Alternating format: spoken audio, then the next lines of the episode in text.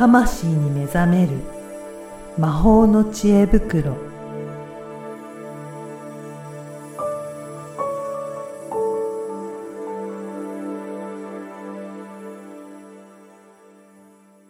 こんにちは、小ラボのかなです。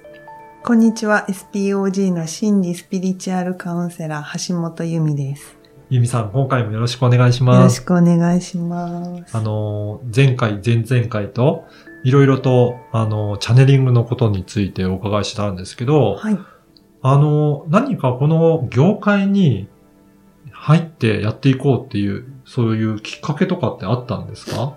ああ、えっと、それはですね、あの、ちょこっとだけ長くなるんですけど、もともと、うん、デザイナーとか、はい。アートディレクターっていあう職業をはい。やっていて、まあ、広告業界に合計16年ぐらい、あそうなんですね。うん、いじゃたんです。あ、この業界の前はいろいろそういった広告業界でお仕事されていて、そうなんです。うんバリバリ。バリバリやってたんですね。バリバリやってた。で、その時に、やっぱりあの、天気っていうか、あーまあ、えっと、やっぱり紙媒体のグラフィックデザイナーっていうのは、ポスターとか、うん。カタログとか、フライヤーとか、か紙に印刷するものはいを主体にやってたので、やっぱりね、今ウェブとか、うん。紙を使わないものの時代になってるじゃないですか。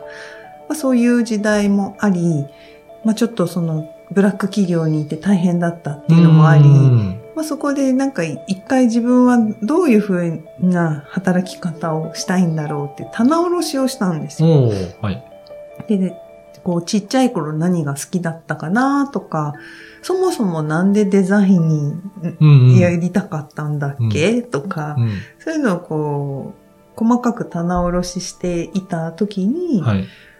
なんかすごいちっちゃい頃になりたいって言ってたのが、うん。まあ画家か先生って言ってて、ああ、そうなんですね。そうなんです。えーそれはもう幼保育園の時から書いていて、で、あ、そういえばそんなの書いてたな。うんで。もなん、なんで画家と先生なんだろうとか、こ。うこうやってずーっと深めていくと、あのーなんだろうな、なんか、うんな、何がきっかけだったかは忘れちゃったんですけど、なんかこう、絵を描いてる時に一番好きなのは絵の具を、うん水彩絵の具を塗ってる瞬間で、はい。で、それがこう、紙が滲む速度、紙の質も変われば、イインクの量でも変わる。うん。なんかそれが本当職人的なんですけど、こう紙の滲み加減をこう感覚で計算しながら次の色を乗せてみたいな。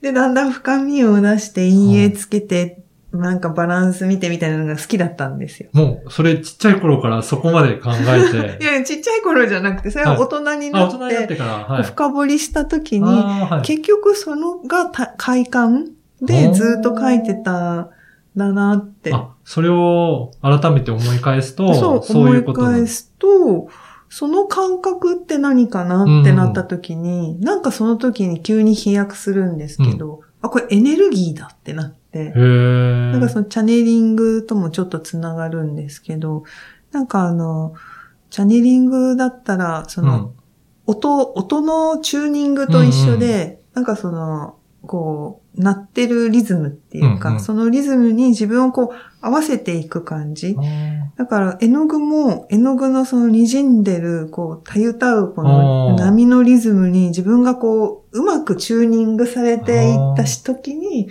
思い通りにこう、滲ませられるっていうのが快感で。これって結局、なんか、エネルギーっていうことなんじゃないって、なんかピュってひらめいうんうん。て、で、そこから芋づる式に、あ、そういえばなんか、声聞いたりやってたわってなって。なるほど。そこで思い出して、そうなんです。そこで急にそういえばって思い出して、で、うちは祖母の妹が、うんものすごい占い師なんですよ。あものすそうなんですね。うんものすごいっていうのは、あの、市中水明はいを主にやってる人だったんですけど、あの、市中水明って大体長、長面っていうか何年生まれで、うんなんか日野とみとか、はい。なんかそういうの、なんか割り出すんですよね。あれ、本見ないで全部頭に入ってるので、え、そ言うだけそう言うだけで、生年月日言うだけで、サラサラサラって書き始めて、はい。あの、占えちゃう先生だそんなにすごい人がいるんですね。そうそうそうそう。で、私も、うんしその、その、うんね、ちっちゃい頃から、うんだから、はい。自分が、なくしもん、学生の時に、もう課題と、でそこにはちょっとお金も、為替が入ってて、もうなんか、で、明日提出の課題なのに、電車で置いてきて、どうしようって泣きながらおばあちゃんに言ったら、うん。おばあちゃんが、その、妹に電話して、あのね、多分夕方のね、6時ぐらいあたり、うん。には出てくるよって言われて、マジで？って言ってたら、本当に出てきたって 電話がかかってきて。すごいですね。そう、なんかそれぐらい、うんあの、それはなんか不思議でも後でわかるんですけど、やっぱりそのおばちゃんとも話してると、やっぱ相当勉強したと。そうなんですね。うん。だからわからないことはもちろんあるんだけれども、うんうんうそのリズムっていうのがあっやっぱりそれを、うんとちゃんと勉強してる人はそこまで占えるのよって教えてもらって、へー。で、そういえば占いもなんか興味があったし、なんかちっちゃい時はなんかおまじないみたいうん。なうん。のとか、なんかあ魔法文字とか、なんかああったんですよ、やそういう、なんかね、流行りで、妖精を呼ぶあなんとかとか、なんかそういうのやってたなって思い出して、へなんか、ーまあ、そのあたりから、ちょっとそれを仕事にというか、やってみようかなっていうふうに思い始めたっていうことですかね。そうなんですよ。んまあ、その時に、だから何すんのってやっぱ悩んだんですよね。うん占い師でもないし。うんうんでもなんか、じゃあこのチャネリングとかって今の世の中は言うんだなってその時に知って。なるほど。はい。あ、じゃあチャネリングっていうのをやろうって思って、で、あ、で、その時になんか、ちょうどアカシックっていう言葉も知っていたので、で、学生の時漫画とか書いてうんうん。いろんな情報を得てたんですけど、これもう全部アカシックなんじゃないかなってひらめいて、はい。なんかそれで、あ、じゃあこれを仕事にとりあえずしてみよううっんうん。ていうので、そうなんですね。そうなんです。じゃあ、その、もうお仕事バリバリやってから転機があって、うんまあ今の、えっ、と、仕事をやってるっていう、まあそんな感じそうなですね。なんんです、そうなんです。うんまあ最初は、あの、半分デザインやりながうんら、ああ、そういう期間もあって。うんはい。はい。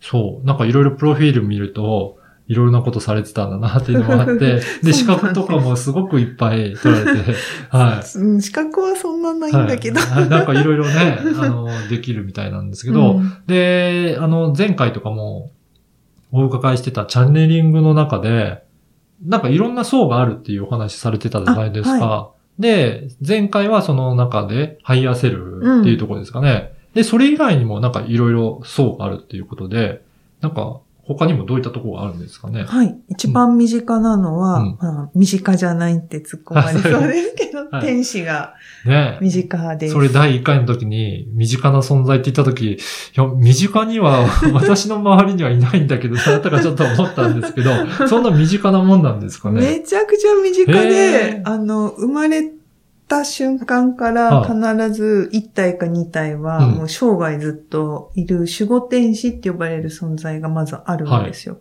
それはもう皆さんにっていうことなんですか？そうなんです。全員なんです。私はそれを、情報を知った時に、うん。本当かなうんと思って、うんなんかこう、電車に乗って、はい。なんかちょっとうさんくさいおじさんがいて、うさんくさいって失礼だけど、はいこんなおじさんにもいんのかなと思って、うんうんなんか見たんですよ。あ、いると思う。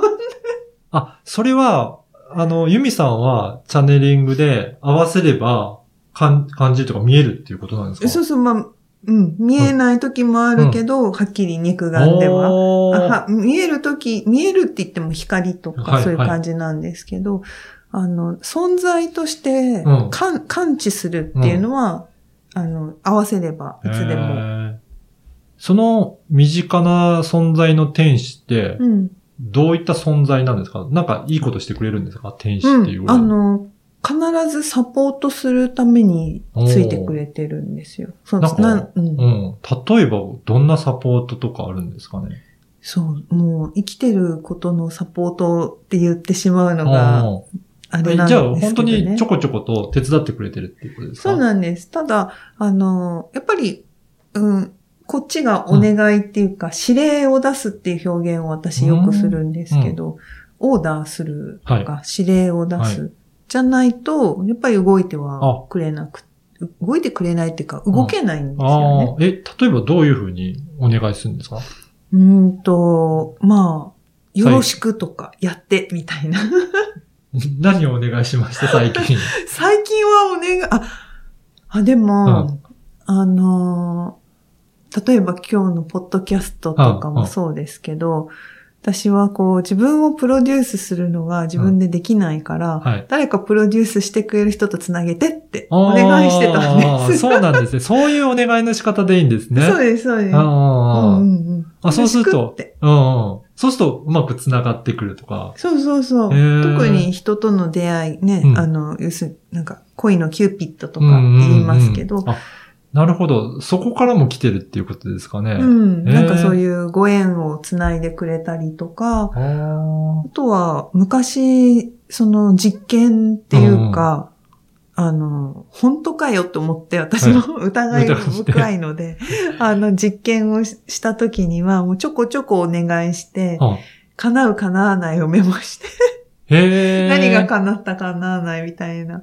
やってみたんですか？一番面白かったのが、あの、ランチを当時派遣社員だった時にランチを食べて、なんか物足りなくて、うん。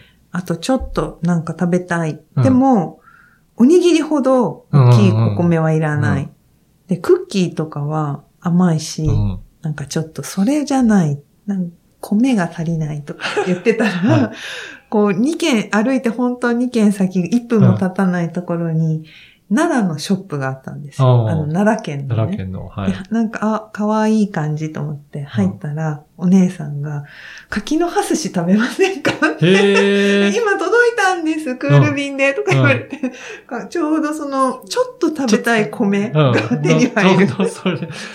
へっていうえ。体験が一番早く、早くかなって面白かったっていう。え、それ、いくらでもや、お願いして大丈夫なんですか？ただ、あの、やっぱりそこに変なエゴが入ってると、あああ、の、はい。歪むんですよ。ああ、はい。なんかあの、例えば、うーんと、旅行に行きたいから、30万円ちょうだいみたいなので、うんうん30万円ちょうだいだと、あの、本当の願いは30万円欲しいの先にある旅行に行きたいじゃないですか。だからそっちをお願いしないと叶わない。あー30万円は叶わない。叶わない。たただ、旅行に行きたいっていうのをシンプルにお願いしておくと、うんなんか券で当たったとか、誰かがうっかり連れてってくれたとか、いなるほど。じゃあ、皆さんもそうやって活用すればいいんですね。そうなんです。はいそのね、活用の仕方は、はいブログに書いてあるので、ぜひぜひ、あの、うんこのポッドキャストの説明文にも、ブログの URL を、じゃあ、記載しておきますので、はい。ちょっとチェックしてどうやってやればいいんだろうって。うん。ね。そう、実際それを見て、うんあの、受講生でもうん教える前に、ユミさんのそのブログ見て、やって、うんなんかその、いつも座れないんだけど、電車が座れました。ちっちゃいことからやるとよくって。うんそういったところから実現していくっていうことなんですね。そうなんです。ぜひぜひ皆さんもちょっと試してみてください。試してみてください。今回もどうもありがとうござありいました。がとうございました。